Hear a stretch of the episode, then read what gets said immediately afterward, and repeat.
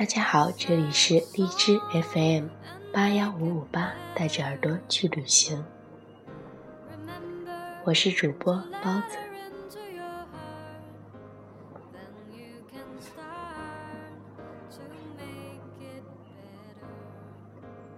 早晨打开网页，读到一则推荐某款英语阅读软件的短文，开篇写道：“朝九之前你在做什么？”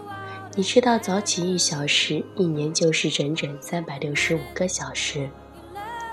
以上班八小时来计算，相当于多出了四十五个工作日。你有没有想过，上班之前的这些时间会改变你的余生？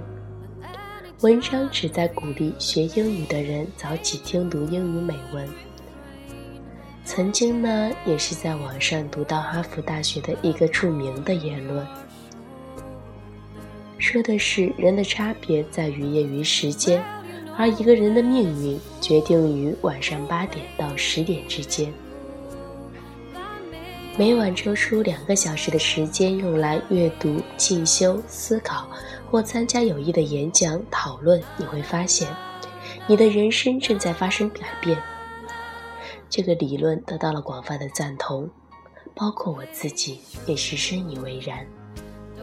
毫无疑问，每天一两个小时坚持阅读学习，日积月累，聚沙成塔，集腋成荠，由此产生的厚积薄发效应一定是显而易见的。这似乎已经成为具有良好的阅读习惯者的一种共识。然而，作为一个爱晚起者，我却几乎对早起的益处毫无感知。其实也不是没有察觉。偶尔的早起，或者在夏季相对的早起，呼吸早晨的空气，沐浴温煦的阳光，或者稍事运动，或者静坐阅读，那种静谧清新的愉悦和美妙，也是让生活添趣不少。以这样的姿态开启的一天，总是能感知到更多的积极快乐。但是对我而言，这样的晨间时光少之又少。多数的日子都是在手机闹铃的执着呼唤中，睁开迷蒙的双眼，匆匆洗漱，匆匆早餐，然后出门，成为大街上行色匆匆的上班族中的一员。因此，朝九之前你在做什么？这样的发问对我有不小的触动。据报道，曾经有记者问科比：“你为什么如此成功？”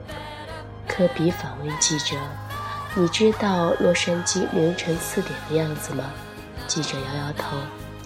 科比说：“我知道每一天凌晨四点洛杉矶的样子。”当下，日本倡导从夜行社会逐渐迈向晨型社会，晨型人新型族群正在迅速兴起风潮。当喧嚣了一天的城市尚在沉睡。晨行人却已经开启了他们忙碌而有序高效的一天。显然，作为拥有五枚总冠军戒指，并一直努力的渴望全方位超越乔丹的洛杉矶湖人队当家球星，科比就是一位勤奋的晨行人。科比为什么成功？答案已显而易见，无需赘言。都说世间唯有时间是最公平的。无论贫富贵贱、豪门还是草根，每个人每天都拥有二十四小时，不多一分，不少一秒。但是这二十四小时的作用却是因人迥异。那些像科比这样坚持每天早起的晨行人，因为充分利用了早晨这段黄金时间，他们的一天比别人长，效率也比别人高。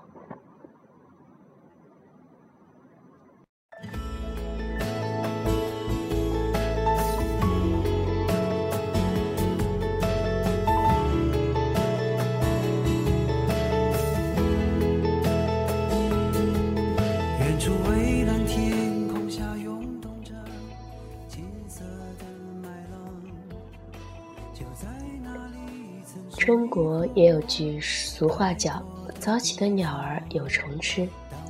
这句原本也是用于勉励勤奋的俗语，现在越来越多的被用于职场励志。且不去说早起的人能收获到怎样的成功果实，单单是吹吹晨风，听听鸟鸣，看看大多数还在睡梦中的人无缘见到的凌晨四五点钟的城市的样子，或者在早晨的静谧里独享阅读，哪怕只是给家人做一份简单的早餐，不也是一种别样的人生体验吗？